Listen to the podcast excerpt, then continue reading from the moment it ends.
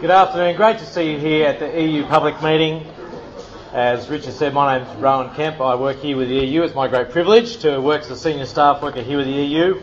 Really glad you could come and join us today, especially if you're visiting with us for the first or second time, or maybe your third time, fourth time. We're just really glad that you could come along and just spend this bit of time turning your mind, your God given mind, to the God given Word of God, the Christian Scriptures.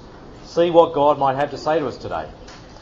And uh, you can see that I've entitled this reflection on God's Word, The Incomplete Gospel of Jesus. And that's meant to, you know, I'm not very creative. It's meant to try to get you to be a little bit quizzical. If it's just done even that a little bit, I'll be happy. So that's good. So let's just pretend. You go, oh, that's not, that's sort of interesting, and we'll see how we go. I'll start with this question though. What does Christianity as a world faith op- offer the globe? What does Christianity, let's be more pointy, what does the gospel of Jesus offer the globe? Just so happens at this particular point in time here in Sydney, we've got the Jesus All About Life campaign, which is trying to get Jesus onto the city's agenda via the media. So let's just do a quick straw poll. Let's see if they're being very effective. Uh, who's seen a Jesus All About Life ad on the idiot box on the TV? Okay, that's obviously there's more TV watchers on Thursday at the EU public meeting than any other time of the week. So maybe you're all art students, or maybe you just watch TV a lot. I don't know. Okay, now that I've managed to offend most of you, um, who's seen a Jesus All About Life, some sort of ad or something on either internet or Twitter? Okay, who's seen it on Facebook, like in terms of a profile pic? That seems to be quite effective. They stole that from us, you know. That was Ancon. We did that. No, I don't know if they stole it from us, but it is a good idea. So let's just rule out who who has not seen anything about Jesus all about life. Put your hand up. Just be up. One. Excellent. Well, out of this, I mean, very thorough. I'm no statistician, but I'm sure this is a very thorough way to do statistical analysis. Obviously, they're doing pretty well in terms of getting Jesus onto our agenda in this city because just about everyone in the room has seen something. What, what is the marketing, the media campaign telling you about Jesus? If you had to answer that question, what does Jesus offer the globe from those ads? What would you, what answer would you give? Answers, life, anything else? Doesn't give a lot of content, and I mean, you can't ask too much of a media campaign. But I just want to suggest to you this is a really important question to get right. What does Jesus, what does the gospel of Jesus offer the globe? I'll tell you why, because I think we can very easily undersell Jesus or overpromise Jesus. Very much we can actually um, pedestrianise Jesus, turn Jesus into a bit of a ho hum religious figure, such that he doesn't actually, it's not actually at all clear why you should take particular notice of him. Is he just a sort of a religious accessory that you should add to your life to make it better, to value add to your existence? I mean, sometimes we can pedestrianise Jesus, we can undersell, I think, what Jesus, the gospel of Jesus, actually promises. On the flip side, of course, we can overpromise what Jesus can deliver. We can turn Jesus into some sort of uber superhero Jesus who will fly into your life and fulfill all of your needs. Actually, no, more than all your needs. He'll fill all of your desires.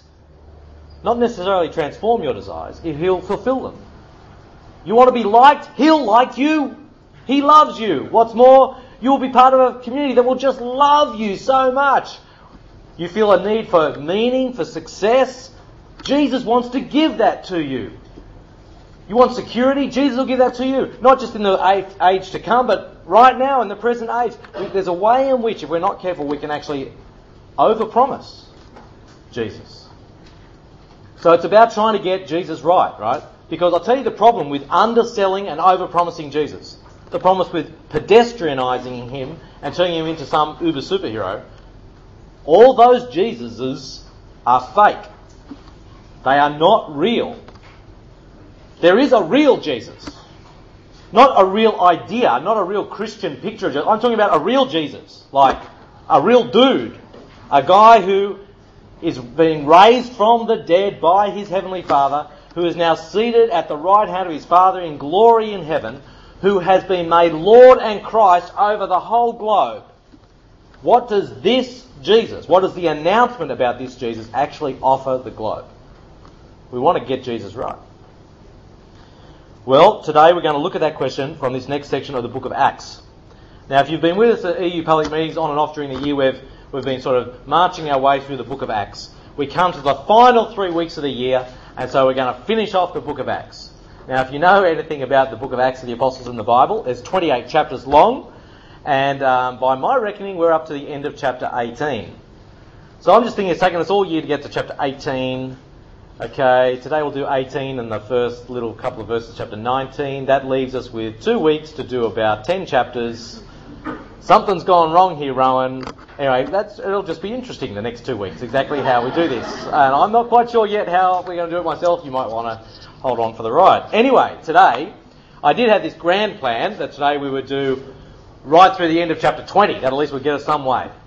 Because I worked on the text and had great time trying to understand God's Word and I realised there's so much great stuff, and then I realised, oh, I can't do all that. We'll dump chapter 20, we'll do that later, and we'll just do sort of 18 and 19, and there were two sort of main things, no worries. No, there'd just be too much, so I've dumped the second half of 19. We're now not getting past verse 10. Anyway, that's, that's where we're going. I've called it today the incomplete gospel of Jesus. Now, if you've been with us, you'll know that previously in the book of Acts of the Apostles, if I can put on my best American TV show sort of accent, previously, what have we seen in the book of Acts? Well, I'm going to summarise Acts into one sentence for you. Here it is. What is Acts of the Apostles about? It's about the announcement about the risen Jesus who has been made Lord and Christ and the announcement of the coming kingdom of God. It's the announcement about the risen Jesus, who is Lord and Christ, and the coming kingdom of God. That's what the book of Acts is about. And what the Acts of the Apostles does, is it records the first few decades of the progress of that announcement into the ancient world at the time, the first century world. And so we've seen it go from Jerusalem to Judea, Samaria, and then around the Mediterranean, which was sort of a lot of the known world at that time. We currently are in the back end of Acts, and what you get here in the back end of Acts is you meet the Apostle Paul, God's chosen uh, delegate to the non Jewish world. That is, the, the apostle to the Gentiles. And we see his church planting ministry. In particular, we've mentioned before, he goes on three large church planting road trips. Now, if you've got a, a, map in the back of your Bible, those are really, really helpful for when you're reading the book of Acts because it covers a lot of places that we're not familiar with. Who here has ever been to the ruins of Ephesus? Two people. That's great. That's more than we've had all week. Um, who here actually knows what country Ephesus is in? A few more. That's right. It's in Turkey, modern day Turkey. But you don't know probably much about Ephesus. Now, the map will tell you something about where it is. It doesn't tell you much else. Another problem with the maps is it, it, it uh, divides this back end of Acts really as though the big sort of organising structure are the different church planting trips that Paul went on. He went on his first journey, then his second journey, his third journey. Problem is actually Luke doesn't organise his material particularly that way. I mean, the difference between Paul's second journey and his third journey is like a full stop. He finishes his second journey in Acts 18 verse 22 and he starts the next one in verse 23. There's no, that's not the big deal. The way Luke organises his material is geographically here. What concerns him is Paul's ministry in Ephesus. He flies through Ephesus, and he may have stayed there only a week, we don't really know. He literally flies through, well, flies, he didn't have planes, okay. He, it's a flying visit through Ephesus at the end of his second trip. And it's in his third trip that he stays there for a considerable length of time. And so that's the, that's the concern that unites these chapters. What can I tell you about Ephesus? Well, if I say to you New York, certain ideas come to mind. If I say to you London, certain other ideas come to mind. Maybe probably not as cool as New York.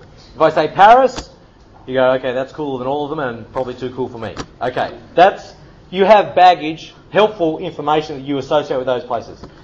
if in the first century I said to you Ephesus, that's the sort of stuff you're thinking. They say that it was probably the third largest city in the Roman Empire. So we're talking London, New York, Paris. We're talking right up there. It was a centre for politics, it was a centre for trade, it was a centre for religion. Centre for politics because uh, the Romans, or one of the Roman proconsuls, uh, he was resident there, so it sort of was a centre for the Roman sort of rule over Asia Minor. Centre for trade because it was on a seaport and various land routes. What does that mean if you're a, sort of a, a key centre for trade? Lots of people passing through all the time. The ideas that get spoken about, taught about, discussed in Ephesus get disseminated through the whole region of Asia Minor. So it was a centre for trade, that's significant. It was also a religious centre. One of the seven ancient wonders of the world was there in Ephesus. Anyone know what it was? Don't say the opera house. That, okay, yeah. The oracle, that is, well, it was the temple of um, Artemis. Artemis is a goddess, Greek goddess, and the temple of Artemis was supposedly the largest building in existence. So I don't know what the largest building currently in existence is, but that's impressive, whatever it is, and well, that's what was there, and it was associated with the worship of the goddess Artemis. So it was a centre politically, trade, religion. That explains why Paul spends so long there. If you've got your Bible there, really helpful to have it open today. Acts 19, verses 8 to 10. Luke helpfully summarises Paul's time in Ephesus. So this sort of gives you a bit of the flavour of it.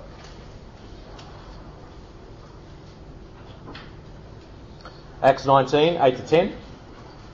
Paul entered the synagogue, we're told. Now, if you're a reader of Acts, you know nothing unusual there. That was Paul's standard custom. Gospel was for the Jew first and then for the Gentile. Paul goes first to the synagogue. He spoke boldly there for three months, arguing persuasively about the kingdom of God. But some of them became obstinate, they refused to believe and publicly maligned the way, which is how Christianity was known at the time. It was known as the way. So Paul left them in the synagogue. He took the disciples with him and had discussions daily in the lecture hall of Tyrannus, who I think has a very cool name.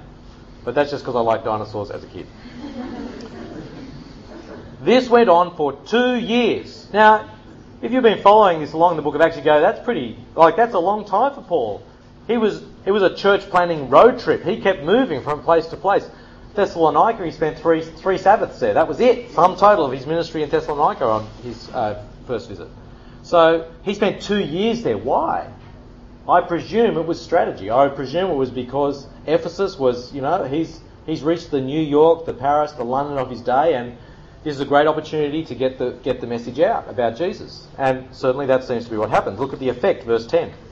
This went on for two years, so that all the Jews and Greeks who lived in the whole province of Asia heard the word of the Lord. Okay, it didn't just reach Ephesus, actually through Ephesus actually reached the whole province of Asia. Okay, that's a bit of an introduction of where, where the action today is taking place.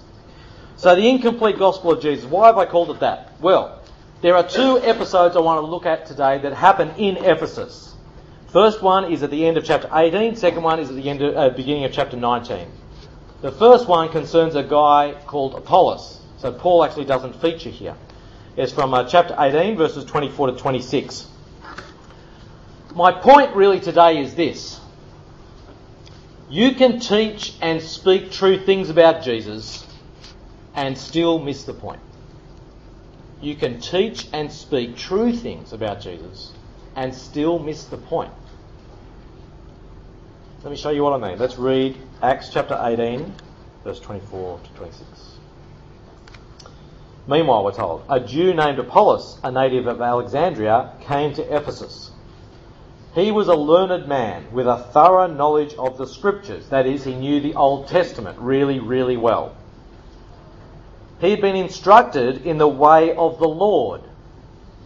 Who's the Lord in the book of Acts?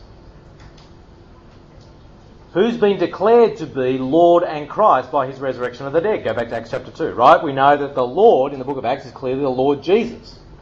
So this guy, Apollos, knows his Old Testament really well. He's been instructed in the way of the Lord. That is, instructed in the things of Jesus, as is made clear as we go on.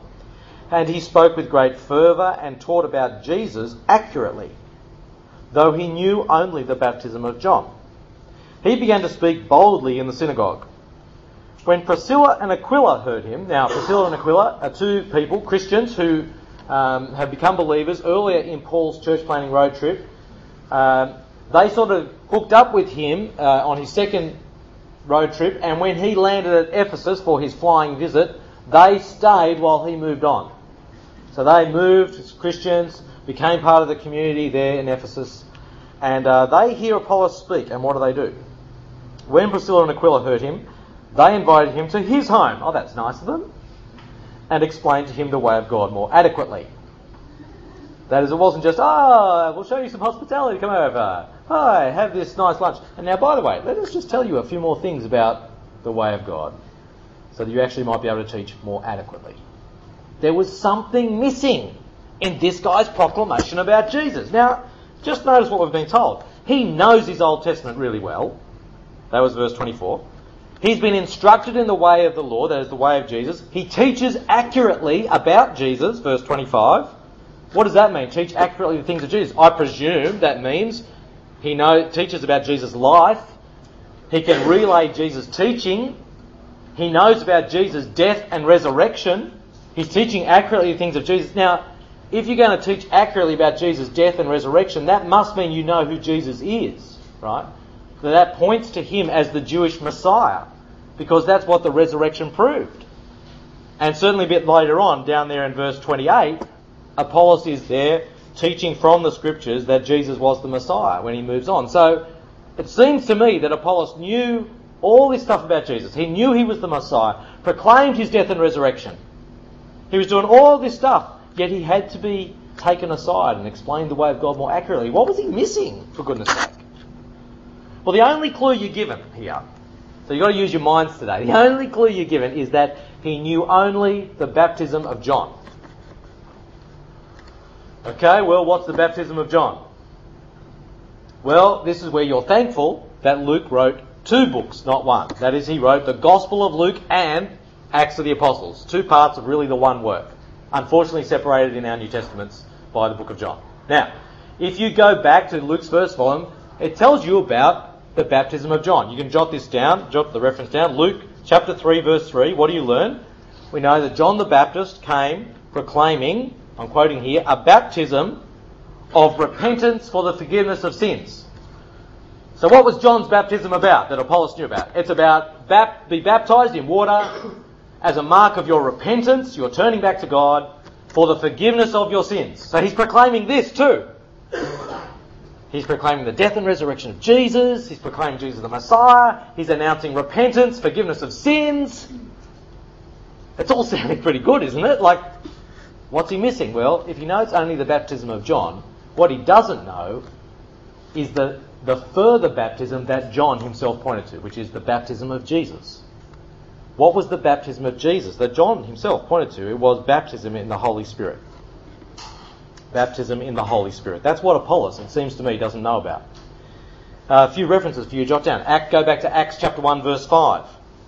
G, the risen Jesus himself says to the disciples, John baptized with water, but you will be baptized in the Holy Spirit not many days from now. Or again, go to the first Christian sermon, Acts chapter 2, verse 38. Peter's there preaching. What does he say? This is really interesting. He says, Repent. Now, okay, who, who, what baptism was associated initially with repentance? Well, John's was, wasn't it? John's was a baptism of repentance for the forgiveness of sins. Peter says, what you should do is repent that's from the baptism of John. And be baptized in the name of Jesus. So that's the new baptism. For the forgiveness of your sins. Well, that's baptism of John stuff. And you will receive the gift of the Holy Spirit.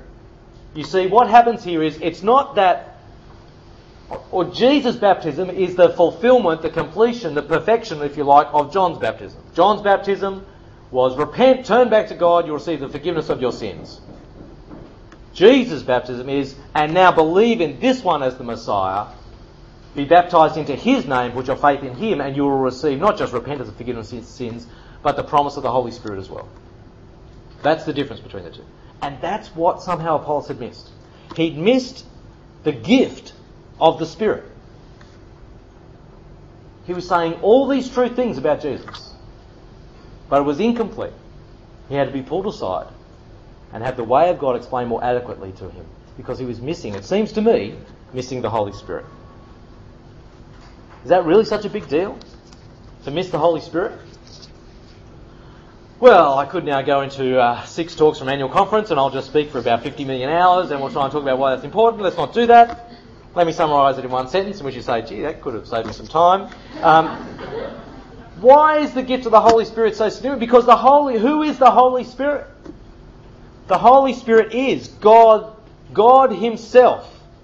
His powerful, life-giving, holifying, that is sanctifying, transforming, indwelling personal presence in your life. What does the gospel of Jesus offer the globe? Forgiveness of sins. Absolutely. Yes, we must never cease proclaiming the forgiveness of sins by the grace of God and the work of Christ. But it also proclaims God in you. The transforming, sanctifying work of God, presence of God in you in the person of the Holy Spirit. That is what the gospel of Jesus holds out. That is what is possible because of the death and resurrection of Christ, the Messiah. That he now pours out from the Father what he has received, namely the Holy Spirit. This is what the gospel of Jesus offers you, isn't it? Right relationship with God, yes. Reconciliation, yes. The indwelling, powerful presence of God in your life. That's what the gospel of Jesus offers.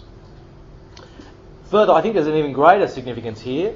You can say greater than that? Yeah, I think so. Because what's the significance, as we've seen through the book of Acts, what's the significance of the Holy Spirit coming? Time and time again we're saying the significance of the Holy Spirit coming is that was the great promise of God associated with the new covenant. What it means is the whole era in which we live has changed. We are not under the old covenant, we are now in the new covenant. The great promise of the new covenant, go back to Jeremiah 31, Ezekiel 36, was that the Spirit would come. And that is what Christ Jesus, risen, exalted, pours out. The fulfillment of that promise. So when Apollos is teaching the true things about Jesus, I assume one of the things he missed in the gift of the Spirit was actually understanding, therefore, that it's the new covenant time. All the old covenant promises are now fulfilled in Christ, and now we live in the great joy of that. Okay. Well, that's what I think Apollos missed in his incomplete proclamation.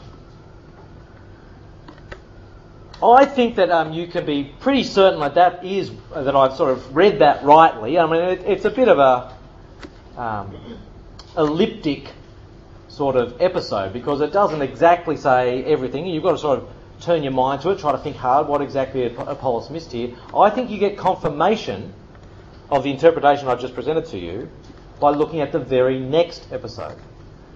See, the, the, the, monk, I can't remember his name, who went through and put the chapter divisions and verse divisions into your New Testament whenever that happened, um, did a great job, but here I think really didn't serve us very well. That is, by putting chapter 19 where he has, he's really split apart two episodes that I think Luke deliberately binds together. They united together in a key, key idea. So let's have a look. Let's move on to incomplete experience. This is a mighty strange episode. So I'm trying to do something a bit silly here, maybe, some would say. That is, I'm trying to explain something that's a little bit unclear by appealing to something that is very, very unclear. But I'm saying, no, but when you bring them together, there is a beautiful clarity that comes. Okay, you're not persuaded. But let's just, let's, let's see how we go. Acts chapter 19, verses 1 to 7, incomplete experience. While Apollos was at Corinth, because that's where Apollos went on to next, Paul took the road through the interior and arrived at Ephesus. There he found some disciples and asked them, Did you receive the Holy Spirit when you believed? They answered, No, we have not even heard that there is a Holy Spirit. So Paul asked, Then what baptism did you receive? John's baptism, they replied.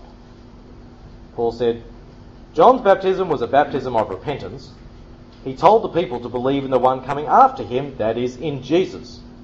On hearing this, they were baptized into the name of the Lord Jesus.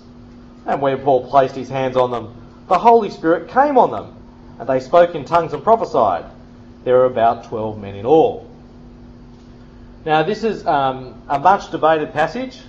Different people have very different, different Christians have very different interpretations of this. Some say, look, here is the clearest passage, maybe in the New Testament, that says that there is a second baptism in the Spirit for those who are Christians. Because these 12 dudes, they're described as believers, they're described as disciples, and yet they don't have the Spirit. And then Paul lays hands on them and the Spirit comes on them. So there's obviously clearly a second sort of baptism of the Spirit available for all Christians. I'm going to suggest to you I think that's a, a, a misreading of this particular passage, and I'll try to explain why. What's the key thing that happens here? Well, clearly these 12 did not have the Holy Spirit, right? Because that's what Paul says. Did you receive the Spirit? No, we didn't even know it was one, and so they're baptized in Jesus' name and they receive the Spirit. So that's the issue. They didn't have the Spirit. But also, it's interesting, it seems that they didn't know about Jesus.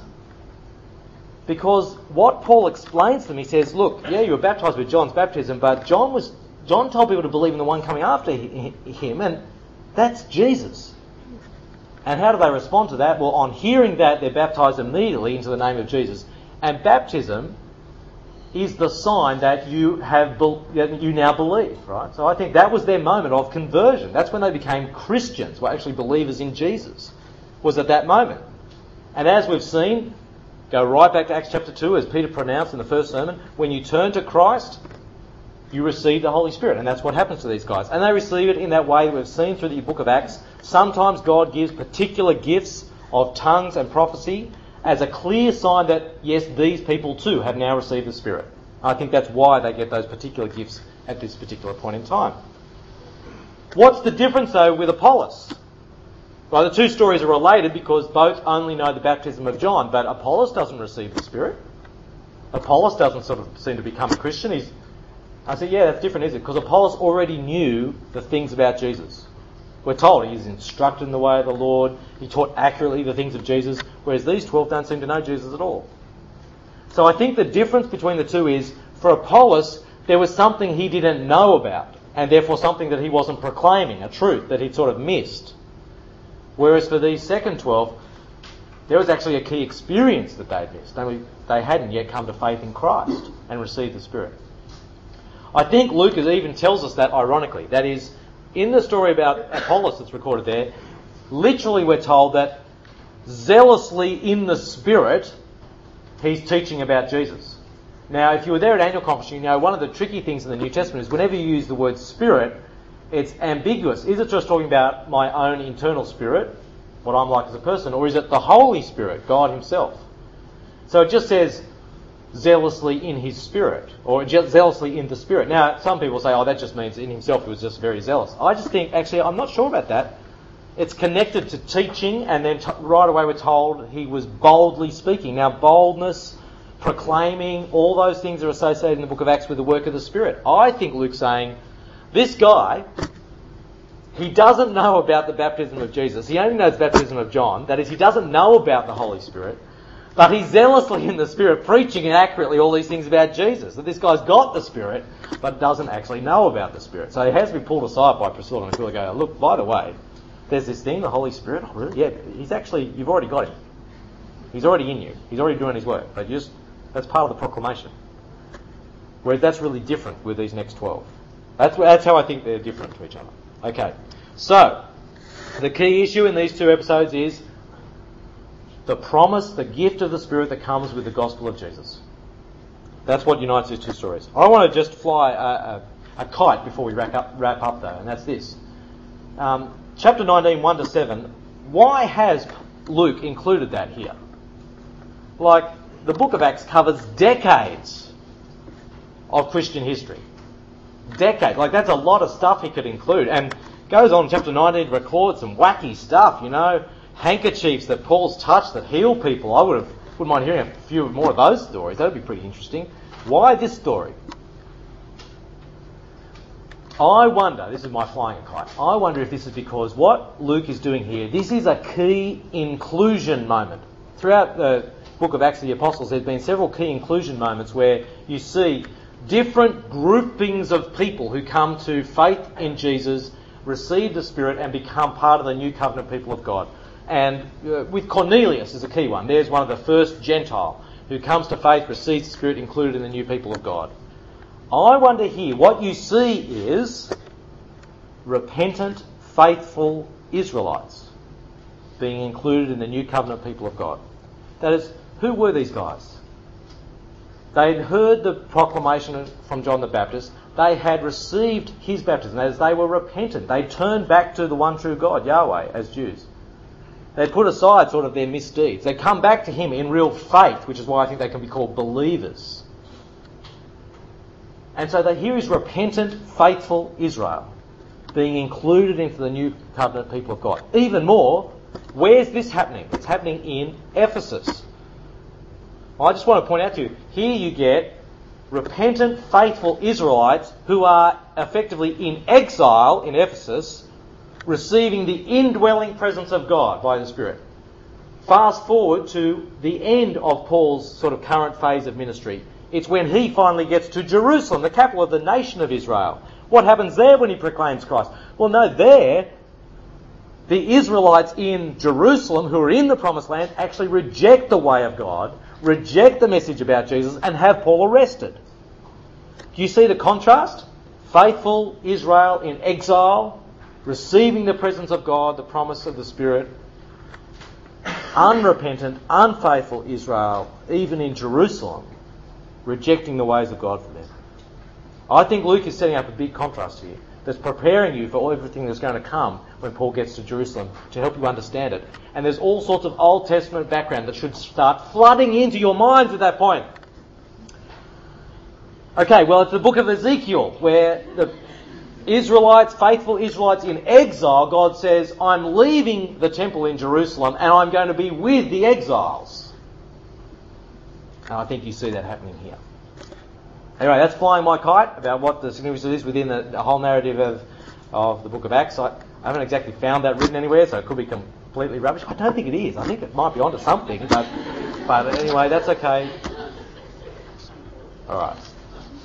What about the here and now? All very interesting, hopefully, maybe a bit. Anyway, no. What about the here and now? Well, this is what it's about. These episodes are about the significance of the gift of the Holy Spirit. That it is a central blessing of the gospel of Jesus, of what the gospel of Jesus offers the world. It is right up there with forgiveness of sins in the accounts of the book of Acts. Right up there. I'm not saying stop proclaiming Jesus dead and raised. Come on, that's the, that's the foundation for everything that God gives us, is the death and resurrection of Jesus the Messiah.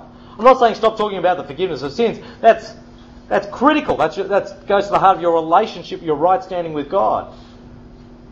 But right up there is the gift of the Spirit. Why does this matter? Why does it matter that this is part of our proclamation? I'd say it's because the promise of the gift of the Spirit is not just a truth to be understood. It's not just a truth to be taught.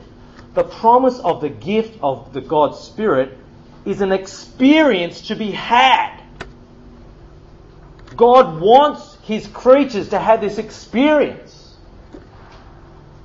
of he himself in the person of his spirit coming to dwell in you to unite you to his son Jesus, to transform you into his likeness, to work in you, to fill you with hope and joy and peace that is what God wants to do. That is, that is part of the great gospel of Jesus.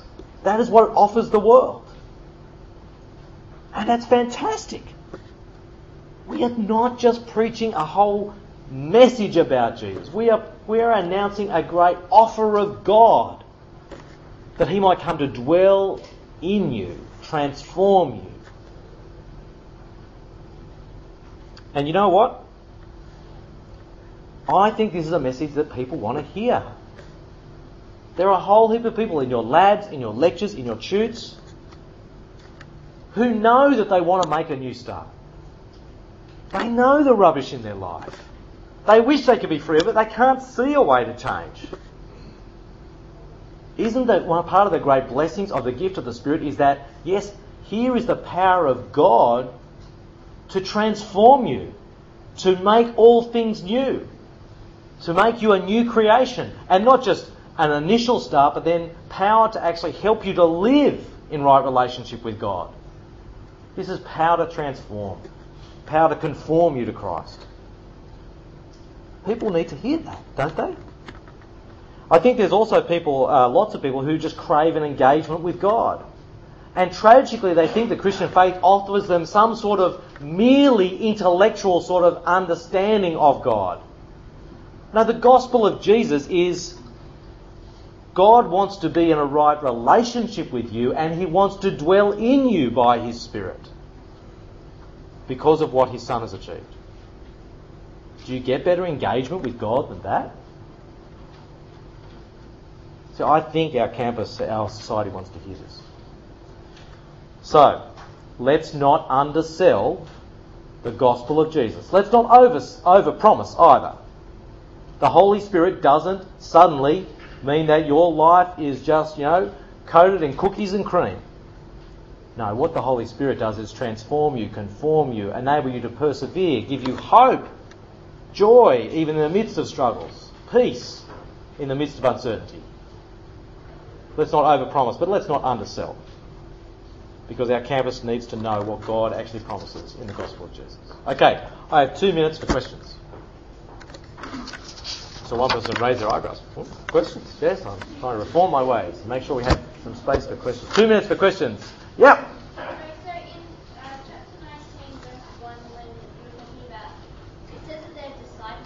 Yes. I think what you need to clarify is that they're disciples of like Jesus I think they're disciples probably of John because they received John's baptism.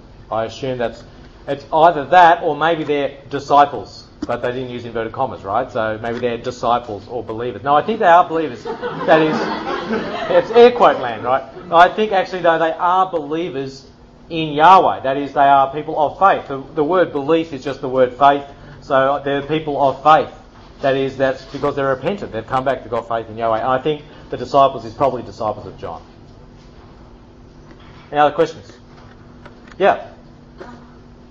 A lot of the stuff that you read about, you know, like evangelism, and you know, if someone says to you they want to become Christians, you know, well, you take them through the, you know, that prayer that's, you know, Jesus, I reckon back in, thank you for dying for me.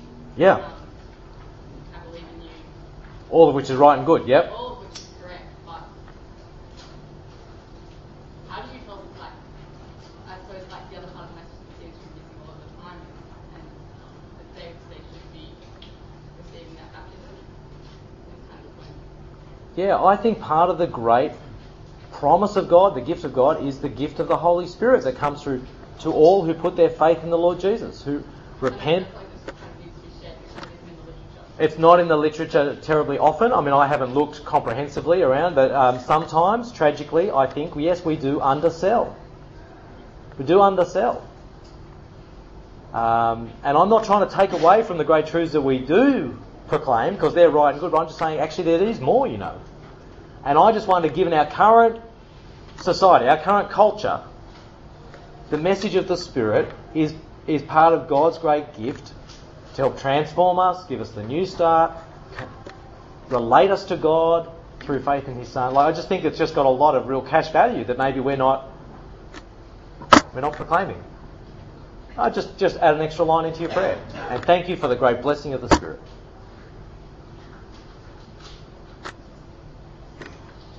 Last question. Thank you. If, if this message is so good, this full gospel, why is the Christian life so average and so often? That is a great question. If this, uh, I'll just repeat the question. If this is, you know, the riches of the complete gospel, so to speak, um, how come then the Christian life is so average so often? Yep. And I think there's because uh, you, when you look at the New Testament, what does, what's one of the things that the Spirit works in you? Uh, the, the verse I quoted but didn't give a reference for was the Romans 15 verse, which is where Paul prays for the Roman Christians, may the God of peace, sorry, may the God of hope fill you with all joy and peace in believing, so that you are bound in hope to the glory of God the Father. Now, I think um, hope's mentioned twice, and why is that? I think because hope is really, really key in living the Christian life. God isn't going to suddenly make everything fantastic now. God, God is not, this is not the new creation. The new creation is still to come. And so the thing that characterizes Christians is that we have a hope that we look forward to. And what that means in the midst of the very averageness and worse of this present experience, I know that there is a God who's working things for my eternal good, who's working things to transform me into the glory of his Son, who has the new creation held out for me, who has made me by grace an inheritor of the coming kingdom of God, who gives me the, the Spirit so I might persevere in the presence, might put my faith in Him even in the midst of suffering, who gives me joy in what, who He is and what He's promised, even though it's pretty average. That's how it works. That's the reality of the Christian life. And that's why Paul can sing when he's in prison. And that's how he can rejoice in his sufferings because he has a person of hope. And that's what we have for the world in Christ. Hope. Let me lead prayer. Heavenly Father, we pray that you might fill us with all joy and peace in believing in your Son, the Lord Jesus. We praise you for everything that you give us in him. And we pray that we might abound in hope to the glory of your name. And Father, we pray that you would help us to proclaim this great gospel of Jesus to your lost campus, to your glory and their salvation. Amen.